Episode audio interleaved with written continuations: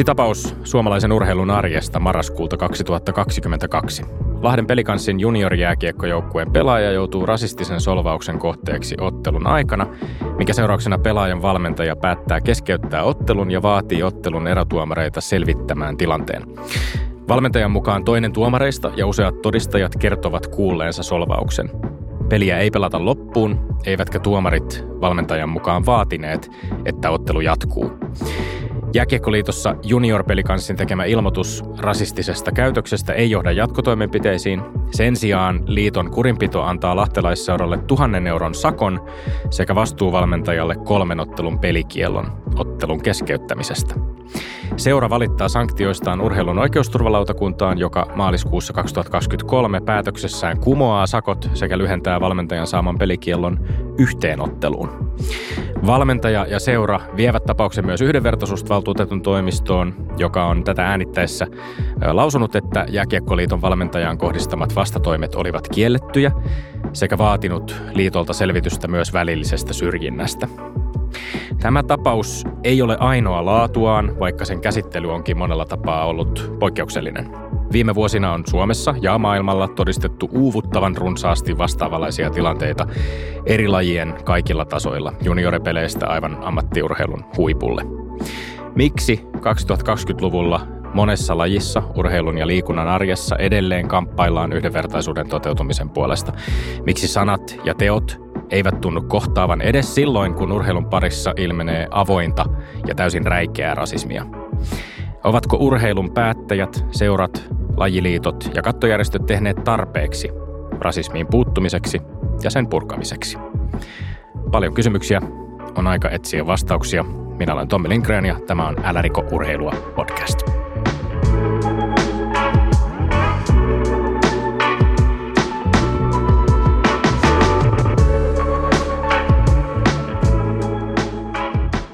Tervetuloa keskustelemaan sisäministeriön strategiapäällikkö sekä entinen amerikkalaisen jalkapallon pelaaja ja valmentaja Ari Evaraje.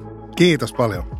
Monissa eri tehtävissä toiminut urheilun ja yhdenvertaisuuden asiantuntija, entinen pyörätuoli koripallo ammattilainen ja nykyinen pyörätuoli koripallo valmentaja Minä Moitahdi. Tervetuloa. Kiitos, kiva olla täällä. Sekä tervetuloa Kotkan työväenpalloilijoita eli KTPtä Veikkausliigassa edustava jalkapalloilija David Ramadignai. Kiitos paljon. Mahtavaa, että olette kaikki mukana. Meidän aiheenamme on siis rasismi urheilussa ja on hyvä ehkä lähteä liikkeelle määritelmistä. Kestäkää vielä hetki tähän alkuun mun ääntäni.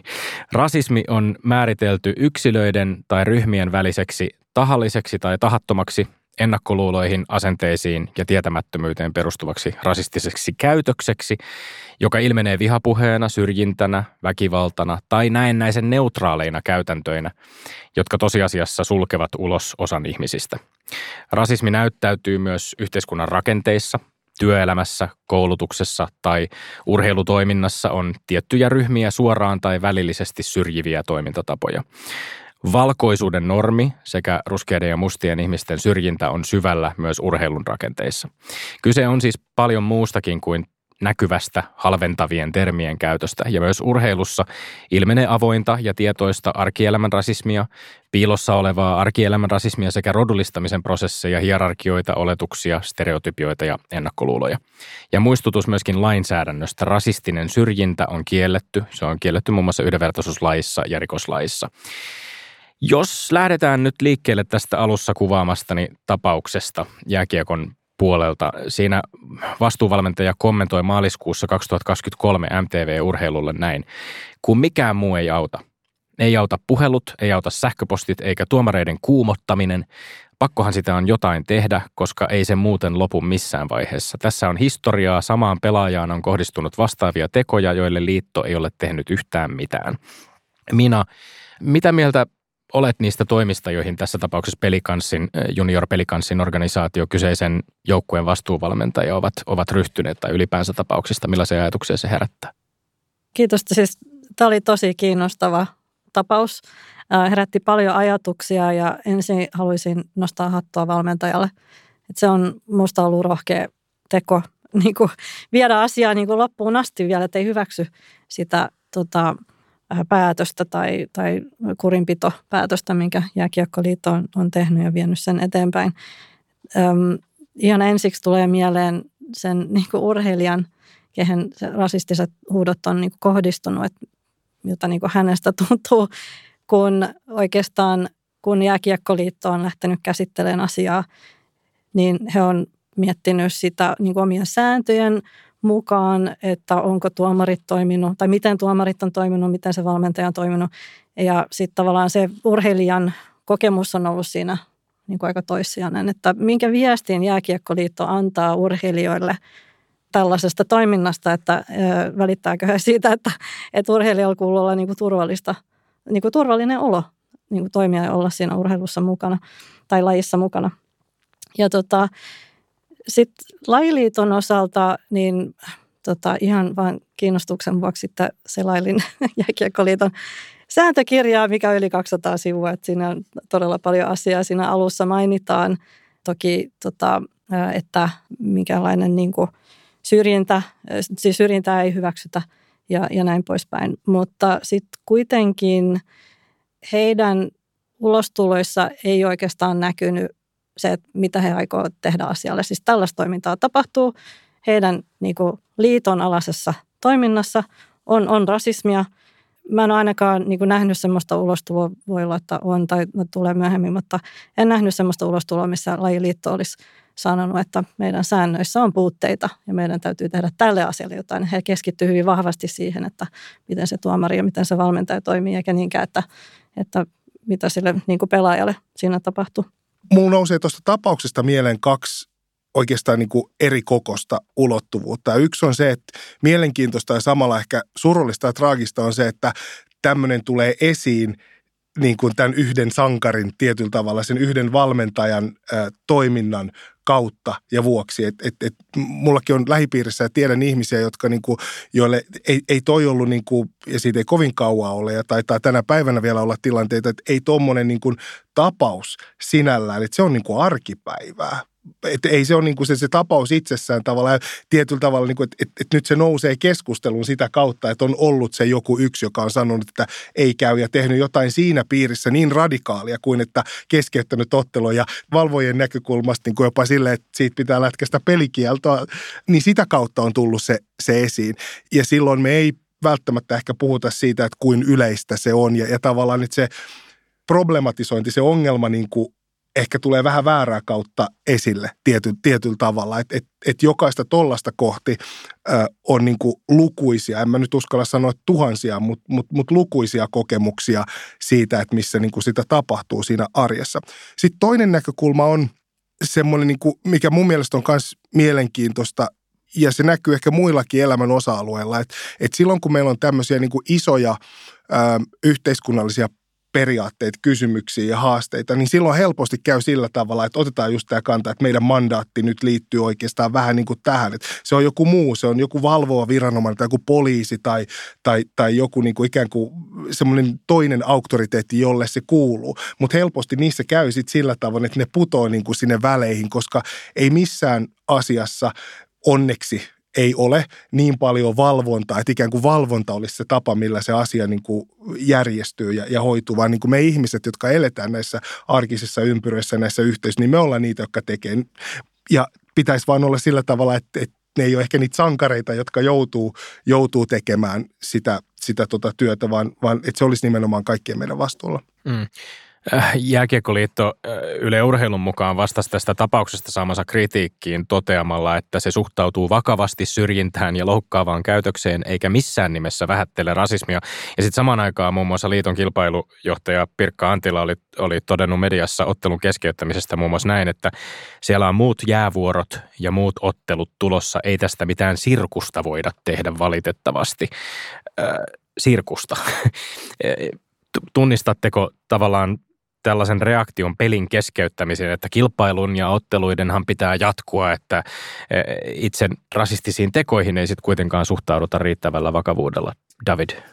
Joo, kyllä tässä heräsi monia ajatuksia mieleen, mieleen ja ensinnäkin heräsi se, että kuinka sekavaa se on.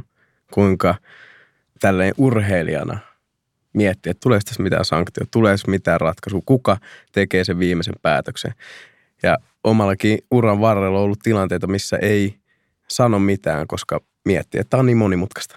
Ei jaksa, ei jaksa puuttua tähän tilanteeseen, mihin tämän asian vie eteenpäin, koska on sellainen olo, että ei tapahdu kumminkaan mitään muutosta.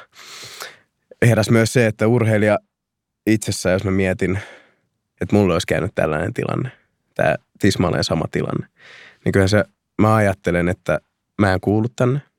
Tämä ei ole sellainen ympäristö, missä mä haluan olla. Mua ei puolusteta täällä. Mun tukana olla, paitsi se lähivalmentaja tietenkin tässä, tässä tapauksessa. Ja niin kuin tässä sanottiin, niin nostan hattua, että uskaltaa lähteä siihen käytännössä vastavirtaan, mikä ei ole normaalia. Ja se on tosi, tosi sellainen hieno teko, minkä ei todellakaan pitäisi olla hieno teko. Se pitäisi olla täysin, täysin normaalia, että tällaista ei hyväksytä. Ja niin, tietenkin surullista, että tilanne on tämmöinen. Mutta jos miettii myös, miten on tultu askeleita eteenpäin viimeisten vuosien aikana, että jalkapallon parissa huomaa jo selkeitä linjauksia, että ottelut keskeytetään hetkeksi, kuulutetaan peleissä, että okei, jos rasistista kielenkäyttö, kielenkäyttö jatkuu, niin tämä ottelu keskeytetään. Mutta en ole vielä nähnyt, että mitä sitten tapahtuisi, jos oikeasti keskeytetään peli, että onko siellä jotain säännöstä, että näin ei, että menettääkö seura siinä pisteet. veikkaan, että niin pitkälle ei olla edes vielä ajateltu tai menty niin, e- eikö pitäisi ajatella niin pitkälle nimenomaan niissä lajiliitoissa? Pitäisi, mutta en tiedä onko. Mm. Ja Minä. juuri näin Davidin tota, hyvistä huomioista tulee just mieleen, että tämä tapaus, niin arkista kuin se onkin, niin on esimerkki siitä, että siellä järjestelmässä ei ole tehty niitä asioita oikein, jotta ensinnäkin tuomari tietäisi, miten toimia silloin, kun – kuuluu rasistista huutelua, jotta se ei jäisi sille valmentajalle, että nyt pitää ottaa niin kuin sanktioita vastaan sen takia, että kukaan muu ei tähän puutu. Ja, ja jotta se urheilija myös tietää, että, että mä voin, just niin kuin David sanoi tuossa äsken, että mä voin tulla tähän toimintaan ja mun ei tarvii niin kuin huolehtia siitä, että joku on huolehtinut siitä, että sit kun tai jos tällaista tapahtuu, että muhun kohdistuu vihapuhetta tai mitä tahansa, niin syrjintää, että joku ottaa koppia tästä. Ja mulla on tämän yhteisön tuki sillä asialla, niin tämä keissi osoittaa sen, että niitä asioita ei ole tehty. Ja todella huolestuttavaa toi kommentti Sirkuksesta, koska sekin osoittaa sen, että siinä järjestelmässä ei ole otettu niin kuin, tätä huomioon – jolloin sitten asiat menisivät niin kuin tsak, tsak, tsak. Nyt me tiedetään, miten toimii, että onko se se pelin keskeyttäminen vai onko se mm. jotain muuta, mitä siinä tarvii tehdä, jotta se kaikki, ei vaan, niin kuin, ei vaan urheilijat, mutta myös ne tuomarit, myös valmentajat, siis kaikki, jotka siinä toiminnassa on mukana, niin voi niin kuin olla sillä turvassa. Myös Mohamed Alamera, joka on niin kuin palloliitossa tehnyt työtä tota, sen eteen, että rasismiin puututaan, niin hänenkin on kohdistunut rasismia. Mm. Silloin pitää tota, muistaa, että, että siellä että kyse on urheilijoista, mutta myös niistä kaikista, ketkä siinä toiminnassa on mukana. Mm. Tässä on vähän semmoinen asia, niin kuin ehkä taas mä mietin jälleen laajemmin yhteiskunnassa, että, että meidän on hirveän helppo puhua erilaisista periaatteista ja me kirjoitetaan, niin kuin allekirjoitet, että meillä on tämmöisiä tämmöisiä periaatteita, mutta sitten silloin, kun onkin kilpailevia intressejä, että on se, että, no, että kuinka paljon tämä maksaa, että me keskeytetään, tai kuinka paljon me menetetään, voiko tulla sakkoa, no entäs nämä kaikki nämä muut ihmiset ja niin poispäin, niin silloin niitä periaatteita vasta mitataan. Ja, ja tavallaan niin tämä on semmoinen loistava esimerkki ehkä siitä, että se on tosi helppo niin kuin, todeta, että joo, joo, ilman muuta, että tyhjiössä kun kysytään, että ottiko rasismin vastainen liitto ja halutteko toimia yhdenvertaisesti ilman muuta. Mutta silloin, kun sillä on niin kuin käytännön vaikutus, sillä on hinta, niin silloin niin kuin mitataan niitä periaatteita oikeasti. Ja, ja tämä on ehkä niin kuin, tietyllä tavalla voi sanoa, että ehkä semmoinen niin aika valitettava esimerkki sit siitä, että miten ne vaakakupit saattaa, saattaa mennä. Mutta asioiden tilahan ei ole muuttumaton, että, että tästä syntyy keskustelua ja, ja, ja, ja varmasti vaikutusta. Mm, keskustelu syntyy. Minä viittasin jo moneen kertaan Veikkausliigan vuoden erotuomarin palkittuun Mohamed Al-Emaran, joka, joka kuuluu itse asiassa myös Ihmisoikeusliiton Team Human Rights vaikuttajaryhmä. Hän on tehnyt ison työn nimenomaan jalkapallon puolella vaatimalla myöskin selkeitä protokollia siihen, että miten toimitaan näissä tapauksissa, miten otteluita keskeytetään, jos, jos rasistista huutelua havaitaan katsomossa tai kentällä. Ja on tosiaan tunnetusti monessa yhteydessä itsekin keskeyttänyt pelejä. Miten se keskustelu, David, miten futajien keskuudessa, onko siitä käyty paljon keskustelua, että mitä tällaisissa tilanteissa tapahtuu? Sä sanoit, että sä itsekään et oikein tiedä sitten, että entä jos ottelu ihan keskeytettäisikin. Niin, no tuossa just äh, tulee heti ensimmäinen, että se jää sen yksilön vastuulle. Että se jää, leikitään nyt KTP-kontekstissa, että tapahtuu jotain, niin monesti se jää sen yhden urheilijan yksittäiselle vastuulle, että mitä tässä pitäisi tehdä. Jos minä päätän nyt, että seuraavassa pelissä, jos joku huutaa joskus tai huutaa jotain rasistista, niin mitä minä teen? Minä kävelen pois kentältä. Mutta se hetki, kun se tapahtuu, niin pystynkö minä tekemään sen? Siinä itsekin joutuu miettimään, että okei, tässä kaikki, oliko se, kuuluuko nyt oikein. Että se on jotenkin väärä tapa, että se jää hänen vastuulle. Ja mä uskon, että Elamara kans on ollut ensimmäisiä ulkomaalaistaustaisia veikkausliikatuomareita. Että hänkin on raivannut tietä ja saanut itse, häneen on kohdistunut sitten, kun on tapahtunut keskeytyksiä, että ei taas jotain, taas jotain pienestä valitetaan. Ja, ja että hän on puskenut ovi auki.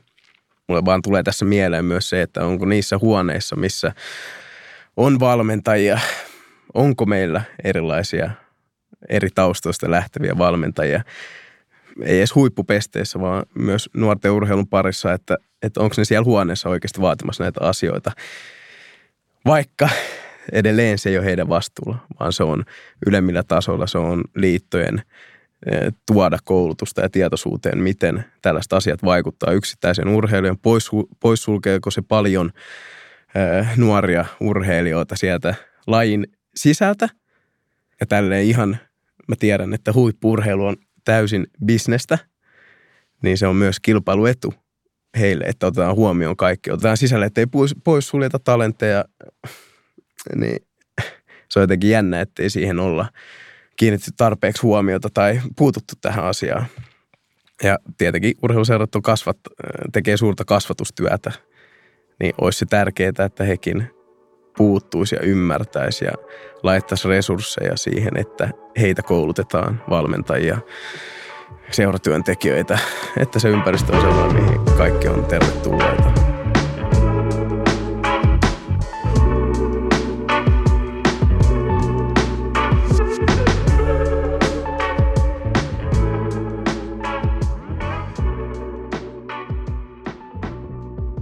Ari, tässä tota, ennen, ennen keskustelun alkua, kun esiteltiin itsemme toisillemme, niin puhuit vähän omasta pestistäsi sisäministeriössä sun, sun taustoista myöskin turvallisuuden parissa ja sanoit, että, että sä työskentelet, oot työskentellyt pitkälti niin kuin arjen turvallisuuden kysymyksissä ja, ja, ja kun puhutaan turvallisuudesta, niin tärkeä kysymys on se, että kenen turvallisuudesta puhutaan. Sulla on tosiaan oma vahva lajitausta, mutta, mutta ehkä tälleen laajemmin nimenomaan niin kuin rasismi urheilussa olevana ongelmana. Eh, mä haluaisin oikeastaan siitä ehkä hetken keskustella, että osataanko rasismi urheilun kentillä tai katsomoissa nähdä turvallisuuskysymyksenä, koska sitähän se nimenomaan on.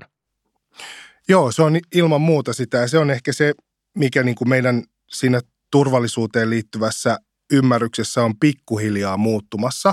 Pikkuhiljaa mä korostan sitä, että aiemmin me niin kuin ajateltiin, että turvallisuus on niin kuin erilaista sitten uhkien jotenkin poissaolo, että okei, että mä en saa turpaan, on turvallista, tai, tai ei, en, en kaadu, niin on turvallista, tai joku pommi ei räjähdä, on turvallista, ok. Mutta sitten sit tietyllä tavalla niin kuin se ymmärrys siitä, että, että, että oikeastaan turvallisuus on sitä, että me uskalletaan käyttää meidän oikeuksia ja vapauksia sillä tavalla, kun siellä lakikirjassa lukee. No mitä ne sitten on? Ne on sitä, että, että meillä on liikkumisen vapaus lähtökohtaisesti, me saadaan liikkua missä tahansa y- yleisissä tiloissa, tietysti toisten koteihin ei saa mennä. Me saadaan käyttämään sananvapautta, uskonnonvapautta ja niin poispäin. No sitten jos me mietitään niin kuin sitä, niin kuin, tai, tai kun me mietitään sen kautta sitä turvallisuutta, niin, niin sitten siihen yhtäkkiä aika nopeasti tulee niin kuin se, mitä meidän pään sisässä tapahtuu. Eli, eli se meidän käsitys niistä tilanteista ja ne meidän pelot, jotka oikeastaan niin kuin ohjaa se, että, että uskallanko mä kävellä mun kotiovesta ulos, niin, niin niin siihen vaikuttaa, että mikä mun mielikuva siitä on, että, että joudunko mä ryöstetyksi tai väkivallan koteeksi tai mitä ikinä. Ja tämä on mun mielestä ihan samantyyppinen tilanne. Ja niin kuin David puhui siitä, että että tota, et, et ketkä ehkä tulee sinne yksin, ketkä nuoret tulee sinne yksin treeneihin, mutta sitten ne lähtee pois sen takia, että se ei ole turvallinen ympäristö, se missä me ollaan ja, ja toimitaan. Ja, ja siitähän on aika paljon niin kuin kysely tutkimustietoa. Muun muassa Euroopan perusoikeusvirasto on, on, on tehnyt, että ne ihmiset, jotka joutuu syrjinnän kohteeksi eri syistä, on se rasistista syrjintää, on se terveydentilaa, sukupuoleen, seksuaalisen suuntautumiseen liittyvä syrjintä, niin se on niillä ihmisillä, se on tosi iso osa siitä turvallisuuden kokemuksesta, niin kuin ne, ne huolet siihen liittyen. Ne vaikuttaa siihen arkeen tosi paljon. Ja sitten jos me niin kuin ruvetaan sitä kautta tarkastelemaan, että okei, että et, et, meillä on niin semmoisia tiettyjä turvallisuuksia, jotka me niin kuin hyväksytään yhteisesti, että joo joo, että tuommoisia rajoja ei saa ylittää, koska se on niin kuin ei ole ok niin kuin tehdä toiselle ihmiselle noin tai loukata toisen. Vaikka nyt mä käytän sitä esimerkiksi kotiin tunkeutumista. Ei mä voi niin kuin tunkeutua toisen kotiin ja niin kuin näin. Ja, ja siinä vaiheessa jotenkin, kun meidän ymmärrys ulottuu siihen asti, että eri ihmisille ne on varsin eri asioita, niin kuin ne, mitkä vaikuttaa siihen, että miten ne uskaltaa olla ilman pelkoja ja huolia. Usein tuntuu, että etenkin jalkapallossa tai, tai tietyissä pallopeleissä se katsomo on vähän sellainen paikka, jossa sallitaan aika monenlaista käytöstä, joka ei muualla olisi ok. Ja, ja, ja katsomoissa saattaa kuulla homofobista, seksististä, rasistista huutelua, johon aivan liian usein ei puututa riittävällä vakavuudella. Kenen vastuulla on sen takaaminen, että puututtaisiin ja puututtaisiin selkeästi? jos sitä katsoo lain näkökulmasta, niin kyllä tapahtuman järjestäjällä on siitä vastuu, että et tota, et niiden niin kuin ihmisten osallistujien oli ne missä roolissa vaan, että et niillä on siellä turvallista olla, että siellä ei tapahdu rikoksia. Ja syrjintä, kunnianloukkaus, tämän tyyppistä asiat on, on itse asiassa niin kuin ne on rikoksia, että et, et, tota, et se ei ole vaan ikään kuin huutelua, vaan aika helposti ylittyy se niin kuin rikoskynnys tai se se, se rikoksen tunnusmerkistö. Tämä on ehkä semmoinen, mistä ei hirveästi puhuta, että me puhutaan siitä yhteiskunnallisen ilmiön, mutta mut itse asiassa sillä tapahtuman niin järjestellä, kuka se nyt sitten ikinä onkaan, vaikka se olisi pieni paikallinen seura maaseudulla tai sitten joku mm. iso kaupallinen seura, niin, niin, niin sieltä se lähtee. Joo, ehkä lisäisin tähän keskusteluun sitten sen ihmisoikeusnäkökulman myös, että ihmisoikeuksilla turvataan niin ihmisarvoa. Ja, ja tota, se mikä näillä niin kuin solvauksilla ja rasistisella huutelulla, niin se loukkaa ihmisarvoa. Et, et se, se niin kuin pelko, mikä, niin kuin, mitä yksilö kokee, että voiko mennä tähän niin kuin yhteisöön, niin se, se toki on niin kuin se yksi niin kuin sun hyvin kuvaama turvallisuusnäkökulma. Ihmisoikeuksista kun puhutaan, niin, niin jokaisella on oikeus siihen ihmisarvoiseen elämään ja silloin siihen kuuluu se, että elämää ilman tällaisia niin kuin solvauksia, että, että tota, se ei ole vain se, niin kuin se oma kokemus, mutta että, että on oikeasti pitää olla semmoinen, semmoinen ympäristö ja yhteisö, missä tätä ei tapahdu eikä loukata ihmisarvoa. Mm. David? Siis haluaisin vaan lisää tuohon, että kyllä se pois sulkee myös sieltä katsomoista niitä ihmisiä, jos mm. kuulee mm se, tai siellä huudellaan seksistä, homofobista, rasistista huutelua. Nämä huutelut pois sulkee tietyt ihmiset myös katsomusta. Ei sinne ole mukava mennä katsomaan niitä pelejä, jos siellä huudellaan miten, mitä, mitä sattuu. Ja urheiluhan yleensä, tai on tunteiden, jo siellä kentällä ja katsomossa tunteiden myllerrystä. Ja se on ollut tosi mielenkiintoista nyt kuulla, että se vastuu on oikeasti, se on seuroilla.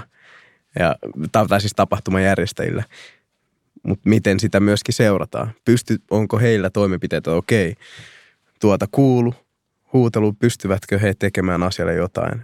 Et vaikka ikuinen porttikioto, seurataanko näitä, että siinä on varmasti monta tasoa siihen, että pystyykö siihen edes tällä hetkellä puuttumaan. Usein rasismikeskustelu pyörii näiden räikeiden tekojen avoimesti, äh, avo, avoimesti räikeiden rasististen solvausten ympärillä, näiden tapausten ympärillä, jotka nousee mediassa esiin tavan takaa ja, ja sitten pyritään medi, mediassa myöskin, tuntuu, että haetaan eri tavoin sitten aina vastausta kysymykseen, onko rasismia ja, ja miten suuri ongelma se on. Ja sitä usein sitten kysytään myöskin rasismia kokeneilta. Euroopan komission ensimmäisenä rasismin torjunnan koordinaattorina toimiva Mikael Moua, entinen koripalloilija, joka on pelannut pitkälti toista sataa maaottelua Suomen paidassa, on itse todennut näin. En pidä siitä, että usein rodullistettuja pyydetään jakamaan rasismiin liittyviä traumakokemuksiaan. Se ei vie asioita eteenpäin. Voitko minä vähän avata sitä, miksi tämä Mikaela Mouan kuvaama tapa tätä rasismin ongelmaa on juuri itsessään ongelmallinen? Siinä on monta ongelmallista tulokulmaa. Että ensinnäkin siinä se rasismin kokemus niin kuin yksilöityy. Ja niin kuin tässä ollaan monen kertaan nostettu esiin, niin, niin juuri sitä pitäisi välttää. Ja se, mihin Mikaela tuossa viittaa, että se ei vie asioita eteenpäin, koska se, se niin kuin antirasismitoiminta tarkoittaa sitä, että puututaan niihin järjestelmiin, mitkä ylläpitää tätä eriarvoistavaa valta-asemaa, että, että kohdellaan joitakin ihmisiä alempi tai pidetään heitä alempiarvoisina, niin, niin se, että et, et se yksilöityy, niin, niin se on väärin. Sitten urheilutoimittajan tai muidenkin, niin, niin pitää toimia vastuullisesti, pitää myös tunnistaa, siis se toinen pointti se, että heidän pitää tunnistaa, että, että semmoinen kysymys voi olla itsessäänkin niin kuin uudelleen traumatisoivaa, että, että jollain saattaa olla todella niin kuin vaikea kokemus taustalla ja sitten sä vaan niin kuin käyt heittämässä tämmöisen kysymyksen, tai ei nyt välttämättä heittämässä, se voi olla ihan hyvin niin kuin suunniteltu ja ajateltukin, mutta, mutta tota, se niin kuin, kysymyksen muotoilu, sen esi- asian niin kuin esille tuominen pitäisi olla sen niin kuin urheilijan ehdoilla, että mm. millä tavalla ja sopiiko ja, ja niin poispäin. David, sä oot itse jakanut myöskin mediassa omia kokemuksia voitko vähän avata sitä, millainen, onko nämä sellaisia asioita, mitä olet itse joutunut pohtimaan, millainen ajatusprosessi siihen sulla on johtanut, että olet kuitenkin päätynyt puhumaan omista kokemuksistasi aika avoimesti? No, täällähän sitä ollaan taas. Valtamediassa. Ei, siis tietenkin tota, ihan henkilökohtaisesti mä ajattelen sen niin, että, että toivottavasti näillä keskusteluilla ja esiin nostamisella asiat menee eteenpäin, jotta seuraavat sukupolvet voivat kasvaa turvallisemmassa ympäristössä ja voivat toteuttaa omia unelmia eikä, eikä tota, tarvi mennä tai jättää vaikka sitä lajia kokonaan pois. Ja monesti, tai voisi sanoa monesti, mutta mun osalta on se aina taistelu mennä niihin tilanteisiin. Nuorempana en pystynyt olemaan tässä tilanteessa keskustelemassa, koska mä mietin myös, mitä muut sitten ajattelee, mitä valmentajat ajattelee, jättääkö se musta kuvan, että tämä vähän valittaa, että onko se ongelmapelaaja, tuleeko sitä haittaa meidän seuralle tai joukkoille. Ja nämä voi olla ihan sillä ei oikeita ajatuksia, mutta ne on tuntunut siltä, että näin on, niin sitten ei ole puhunut niistä, puhunut niistä asioista. Et on se aina tietenkin vaikea mennä keskustelemaan tälle vanhemmalla iällä uran loppupuolella tuskin enää vaikuttaa mun seuraaviin sopimuksiin tai uran jatkoon. Mutta kyllä sitä nuorempana varsinkin miettiä, että kannattaako tämän asian vaan antaa olla, ettei tästä tule mitenkään isompaa. Ja silloin taas tullaan tähän yksilöön, että minä yksilönä jouduin valitsemaan ja nyt minä valitsen, että puhun asioista. Että, että ei todellakaan ole helppoa. Ja tässä voi mennä nopeasti ihan vielä pienempää, että sitten jos valmentaja on kumminkin se sun lähin turva, sun lähin esimies ja joukko. Ja oot se sitten nuori tai, tai vanhempi, jos hänen suusta vaikka tulisi jotain, niin et se ikinä voi sanoa, koska hän on valta-asemassa, hän päättää sun, voi päättää jopa uran jatkosta, jatkosta siinä. Että kyllä on tosi, voi aiheuttaa niin vaikeita tilanteita mm. joukkueessa tai siinä ympäristössä, missä sä oot, lajissa, missä oot. Mm. Tässä podcastissa sukupuolten tasa-arvoa käsittelevässä jaksossa käytiin läpi, minä nostin esiin myöskin median roolin tässä. Käytiin läpi urheilutoimittajien ammattikunnan koostumusta. Tämä ala on edelleen joistain pienistä muutoksista huolimatta kuitenkin isoissakin mediataloissa varsin miesvaltainen. Se on myös hyvin valkoinen ja ehkä ei tavoita myöskään ihan, ihan kaikkia niin kuin vähemmistöryhmien kokemaa todellisuutta urheilussa. Miten teidän mielestä median valkoisuusnormia saisi murrettua? Tai siis onko kyse nyt siitä, David nosti aikaisemmin jo esiin sen, että, että myöskin olisi tietysti hienoa, että me nähtäisiin myös eri taustoista olevia ihmisiä esimerkiksi valmentajapositiossa. Varmaan puhutaan myöskin aika pitkälti sitten urheilumediasta, puhutaan urheilun päätöksenteosta, ihan samasta asiasta. Medialla on ehkä semmoinen, jos katsoo sitä positiivisesti, niin medialla on ehkä semmoinen niin kuin siinä mielessä hyvä lähtökohta, että siihen työhön ja ammattiin kuuluu uteliaisuus. Ja, ja ylipäätään, jos me mietitään niin kuin moninaisuutta ja moninaisuuden lähestymistä, että miten sitä tekee niin kuin arkissa tilanteissa, niin, niin, niin semmoinen niin kuin uteliaisuus ja ehkä semmoinen niin kuin kohtelias uteliaisuus tietyllä tavalla tai sensitiivinen uteliaisuus on aika hyvä tapa. Mä en usko, että kovin moni suhtautuu kielteisesti siihen, että, että, että tavallaan niin kuin, että, että, että joku vilpittömästi tulee niin kuin tutkimaan jotain asiaa, lähestyy vaikka niin kuin, tota, niin kuin vähemmistöön kuuluvaa tota, pelaajaurheilija. Joskin tässä nyt sit se niin kuin hankala tasapaino sen kanssa, mitä Mikaela tosi viisaasti totesi, että et, et tota, et siitä, että tavallaan että nimenomaan sit niin kuin nämä tikunnokkaan nostetut erilaiset urheilijat joutuu sitten niin kuin vastaamaan niihin kysymyksiin. Et se on tosi hankala tasapaino. Mä ymmärrän sen näkökulman oikein hyvin. Mutta et, et, kyllä se on varmaan niinku semmoista tietynlaista niinku ehkä opiskelua ja ennen kaikkea kuulemista, kuuntelemista, että et kun on niinku rohkeita tyyppejä niin kuin David ja, ja, ja muut, jotka sitten on niinku valinnut tavallaan käyttää sitä ääntään sillä tavalla, niin ehkä sitä kautta niin kuin opiskella ja tavallaan niin kuin kasvattaa sitä omaa, omaa tietoisuuttaan siitä. Se ehkä sitten pidemmällä niin kuin aikavälillä rupeaa näkymään vaikka siinä toimittajakunnassa, että hetkinen, että millaista porukkaa meillä täällä onkaan töissä. Ja kenelle me loppujen lopuksi tätä tehdään, niin kuin David puhui niistä katsomoista, että kenelle me tätä tehdään, että, että, että minkä värisiä, minkä sukupuolisia lapsia, nuoria ja, ja kaikenikäisiä ihmisiä siellä yleisössä sitten on. Ja sitten sitä kautta ehkä niin kuin pikkuhiljaa kasvaa siihen.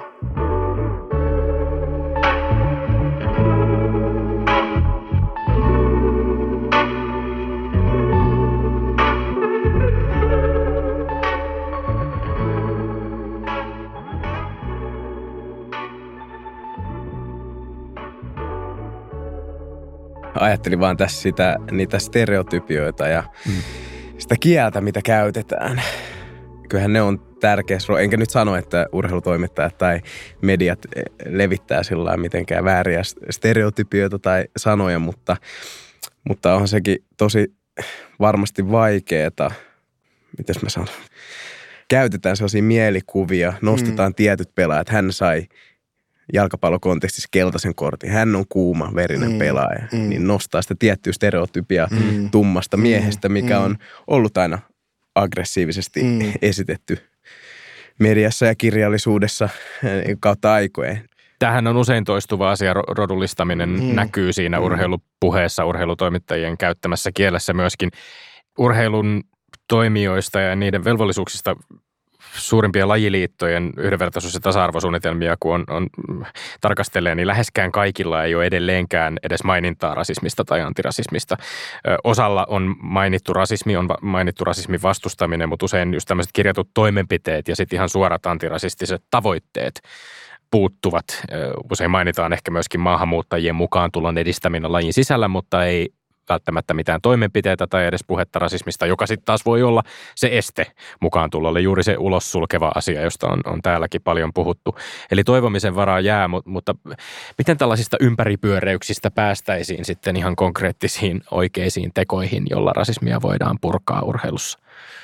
Sitä tietoisuutta pitää lisätä. Pitää ymmärtää, että mikä sen esimerkiksi tässä tapauksessa rasismin taustalla on.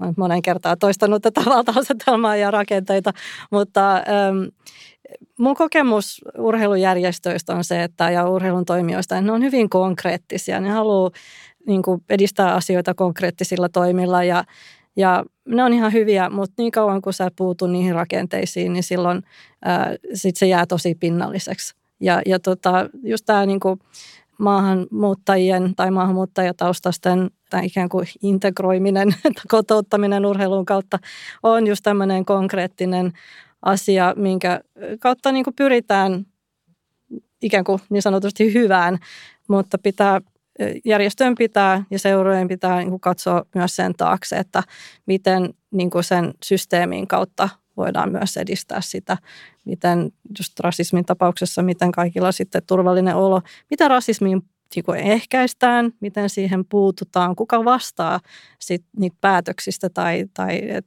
silloin, kun sitä tapahtuu. To, joo, to, mä jäin pohtiin tuota valta asiaa ja asetelmaa, jos mietitään juuri vaikka, että jos tavoite on vaikka, että otetaan maahanmuuttajataustaisia lisää ja näin, niin, niin jos sitä ei ole mietitty loppuun asti, niin silloin sekin voi olla tietyllä tavalla semmoinen, niin kuin, että se ei ainakaan pura sitä valta-asemaa. Että se on niin kuin ikään kuin me otamme teidät mukaan. Vähän niin kuin tämä, mitä nykyään ei enää käytetä sanaa suvaitsevainen, suvaitsevaisuus, koska se on niin kuin ikään kuin minulla on valta valita suvaitsenko minä jotain, jotain muuta, jolloin sitten tulee kysymys niin kuin siitä, että että onko se semmoinen niin kuin aidosti kaksisuuntainen. Että et, et se, että vaikkapa äh, maahanmuuttajataustaiset ihmiset tulee tähän meidän seuraan, niin se tarkoittaa sitä, että et, et ei ole vain sillä tavalla, että me otetaan heidät mukaan ja annetaan heille joku niin kuin tila, vaan että he on mukana siellä hallinnossa ja, ja puheenjohtaja voi olla maahanmuuttajataustainen. Hän ei välttämättä osaa, osaa suomea, mutta hän on loistava puheenjohtaja ja niin poispäin. Että tavallaan nyt annetaan niin kuin, että ne on aidosti niin kuin ovet auki tavallaan mo- molempiin suuntiin. Ja se on ehkä se, mikä monesti niin kuin sanotaan, että onko se tie kadotukseen, niin kuin, tota, englanniksi se on road to hell is paved with good intention, että et, tota, päällystetty hyvillä aikeilla, niin, niin, niin, niin siinä on helposti myös ehkä semmoista, että tavallaan semmoisessa konkreettisessa, että nyt me lähdetään tekemään ja tehdään näitä toimenpiteitä noita, niin, niin tämä on ehkä semmoinen alue, missä on kuitenkin juuri niin kuin minä sanoin, että että täytyy olla sitä tietoisuutta, koska sillä niin kuin hyvillä tarkoituksilla voidaan itse asiassa niin kuin myös aiheuttaa tosi paljon, paljon pahaa. Ja on tämmöisiä niin kuin, näitä, niin kuin Tommi puhuit siitä, että neutraaleja, näennäisen neutraaleja tai jopa niin kuin positiivisia niin kuin juttuja. Et, et, mä en aikoinaan esimerkiksi, mä en ollut kovin hyvä jenkkifut. Mä olin ihan ok jenkkifuta, mutta mun ulkomuodon, mä oon pitkä, tummaihoinen mies, niin siitä, siitä tuli niin kuin odotuksia, että vähän niin kuin seurasikin, mik, mikähän tollakin, että ei oikein lähde. No kyllä musta siitä tuli vähän parempi, mutta siis niin kuin, että tavallaan että nämä tämmöiset ikään kuin näennäisen positiiviset stereotyyppejä, että jos niitä, jälleen jos mietitään vaikka kasvujassa olevia, olevia nuoria, niin semmoinen näin lähtökohtaisesti, niin kuin, että joo, että susta tulisi varmaan tosi hyvä nyrkkeilijä tai, tai, tai mitä ikinä, niin se itse asiassa voi niin kuin kapeuttaa. Se on ehkä just tämmöistä niin kuin, tota, tietyllä tavalla niin kuin semmoisia, semmoisia niin kuin, ei tarkoiteta sillä pahaa, mutta, mutta se saattaa olla, varsinkin jos siitä lainausmerkeissä nyrkkeilijästä oikeasti kiinnostaa niin kuin runous tai roolipelit, niin, kuin, niin, niin se on tosi kapeuttavaa. Mutta se on niin kuin eri keskustelu, mutta tämä on niin kuin tärkeää olla tietoinen. Ja sen takia se tietoisuuden kasvattaminen on tärkeää, vaikka tehdään konkreettisia tekoja. Teillä kaikilla on aika pitkä perspektiivi suomalaisen urheilun liikunnan arkeen. Ihan lopuksi, jos ajatellaan rasismia ihmisoikeusongelmana nimenomaan urheilussa, onko tapahtunut myös muutosta parempaan päin teidän ö, omasta näkökulmasta pitkällä aikavälillä? Ja jos on, niin minkälaista? Mä voin, voin aloittaa tämän, koska mä just tuossa aikaisemminkin mietin, että monesti kun näistä, minä keskustelen näistä asioista, niin että on hirveästi ongelmia ja kaikki on huonosti ja minä saan rasistisia kokemuksia päivittäin ja viikoittain, vaikka ei se, ei se niin ole, että se on vuosien saatossa kyllä ainakin jalkapallon parissa on nähnyt muutoksen siitä, miten nuorempana sitä tuli paljon enemmän, eikä niistä pystynyt puhua eikä sanomaan. Nyt on tapahtunut vuosien varrella muutosta siinä, että näihin puututaan, se on paljon enemmän esillä, tiedetään enemmän asioista, miten vaikka tässä on puhuttu, että ei ole tukea, niin kyllä sitä joukkueen sisällä saa joukkuekavereita tukea, on valmentajia, jotka tukee, että on, on menty eteenpäin ja on paljon, on vielä paljon matkaa, mutta on, on menty ainakin oman urheiluuran aikana, aikana paljon eteenpäin ja se on monesti ollut myös missä päin on asunut, missä päin on pelannut, että eri, eri ympäristössä, eri kaupungeissa on ollut vähän eri tilanne. Ja jos saan sanoa vielä tähän loppuun, koska mä ihan kyselin kaveriltakin tästä näin, että että urheiluseuroille, joukkoille, lajiliitoille ottaa vaikka jalkapallosta kun on kyse, niin ottaa englannista mallia, että siellä on näitä Day, Diversity, Equity, Inclusion työntekijöitä seuroissa, jotka kouluttaa seuratyöntekijöitä, lajiliittoja siitä, miten olla, miten ylläpitää monimuotoista työympäristöä erilaisilla koulutuksilla, niin Suomessa tässä on ihan, ottaa vain esimerkkiä, miten muu, muualla tehdään ja jos halutaan oikeasti olla avoin ympäristö kaikille, niin se on tekoja, ei vain puheita. Kyllä tilanne on munkin ymmärryksen mukaan muuttunut, muuttunut parempaan. Ihan jo sen takia, että meidän yhteiskunta on monimuotoistunut, että, että ei ole mahdollista ja myöskin niin kuin maantieteellisesti laajemmin, että, että tavallaan että alkaa olemaan jo – aika harvassa semmoista kolkat, missä kaikki olisi ihan samannäköisiä, puhuisi ihan samaa kieltä ja, ja niin poispäin. Että et se niin kuin jo itsessään on pakottanut. Kyllä mun käsitys on myös se, että, että tavallaan että tämä juttu, millä me aloitettiin, niin, niin mä tiedän, siis mulla on lähipiirissä ihmisiä, joilla se oli arkipäivä. Se joka päivä, niin kuin David puhui siitä, että ei ole joka päivä, niin, niin, niin että se joka päivä, jokainen matsi niin kuin, ja tavallaan tämä henkilö kuvaa sitä sillä tavalla, että, että, niin kuin, että vatsan pohjaa kurni ja, ja tavallaan siitä bussista kun hyppäs ulos ja oli menossa sinne matsiin, niin pelotti ja jännitti. Ei niinkään, että mitä siinä matsissa käy, vaan mitä tänään huudetaan, koska joka päivä jotain huudettiin. Ja, ja mä haluaisin uskoa ja toivoa, että se ei enää tänä päivänä ole niin kuin yhtä monen ää, nuoren harrastajan todellisuus. Joo, siis tosi kiinnostavaa kuulla David ja Arin niin kuin, ajatuksia ja, ja mullakin semmoinen tuntuma, että rasismi on ollut pinnan alla aikaisemmin ja nykyään siitä puhutaan enemmän ja pystyy puhumaan enemmän, niin kuin, niin kuin me tässäkin käsitellään sitä.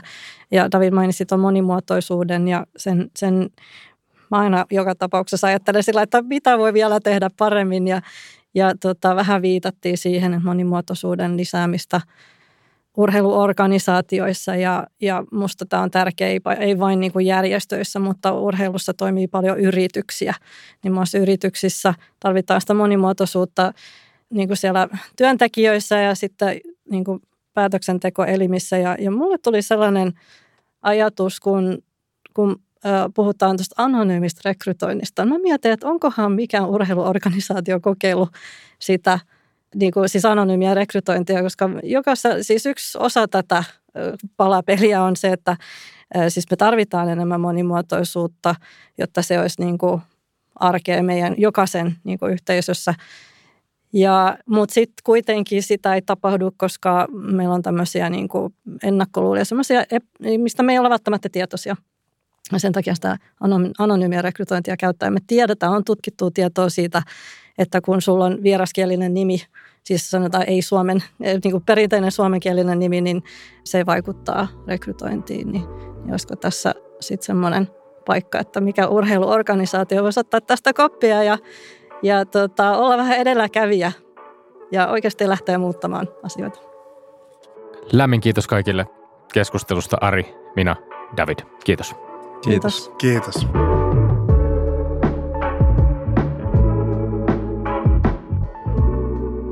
Rasismia on, koska valtaa pitävät eivät tunnista sen syitä ja puutu niihin. Tämä on yksi mun kirjaama lause Ihmisoikeusliiton henkilöstölle järjestetystä antirasismikoulutuksesta loppuvuodelta 2022. Kovin usein julkinen keskustelu rasismista henkilöityy ja sitten pian päädytään väittelytilanteisiin siitä, onko joku ihminen rasisti vai ei. Kun paljon oleellisempaa on tunnistaa yhteiskunnan eri osa-alueilla olemassa olevat rasistiset ja syrjivät rakenteet ja pyrkiä purkamaan niitä. Ei ole kysymystäkään siitä, etteikö urheilussa olisi rasismia. Aivan liian usein suomalaisuuden normina on edelleen valkoisuus, johon muut ryhmät suhteuttavat itsensä myös urheilussa. Ruskeisiin ja mustiin urheilijoihin, valmentajiin ja tuomareihin kohdistuu rasismia ei pelkästään kentillä tai katsomoissa, vaan myös sosiaalisessa mediassa, sosiaalisen median kanavissa. Osa urheilijoista kohtaa moniperusteista syrjintää. Esimerkiksi uskonnolliseen vähemmistöön kuuluvaan tyttöön voi kohdistua rasismia ja syrjintää sekä uskonnon oletetun etnisen taustan että sukupuolen perusteella. Lajiliittojen ja seurojen tulee asettua yksiselitteisesti rasismia kokeneiden henkilöiden tueksi, eikä mitätöidä heidän kokemuksiaan. Ja urheilun vastuutahoilla on tosiaan myös syytä kääntää katse itsensä, miten antirasismi näkyy niiden omissa suunnitelmissa, millaisia konkreettisia antirasistisia toimia ja toimenpiteitä nämä suunnitelmat käytännössä saavat, miten antirasismin sitoutuminen ja yhdenvertaisuuden edistäminen näkyy päätöksenteossa. Tekevätkö urheilujärjestöt ja siellä työskentelevät ihmiset tietoista työtä moninaisuuden lisäämiseksi kaikissa rooleissa, kaikilla tasoilla. Ketä siellä on töissä? Jos haluat osallistua urheilun ihmisoikeustyöhön tai tehdä lahjoituksen Ihmisoikeusliiton kampanjoinnin tukemiseksi, se onnistuu kampanjasivujemme älärikourheilua.fi kautta etusivua alas. Scrollaamalla pääset tekemään lahjoituksen tai tilaamaan älärikourheilu uutiskirjeen. Voit myös mieluusti seurata ja jakaa tätä podcastia tai vaikka antaa sille positiivisen arvion käyttämässäsi palvelussa. Pysytään valveutuneina. Seuraavan kertaan. Moi moi.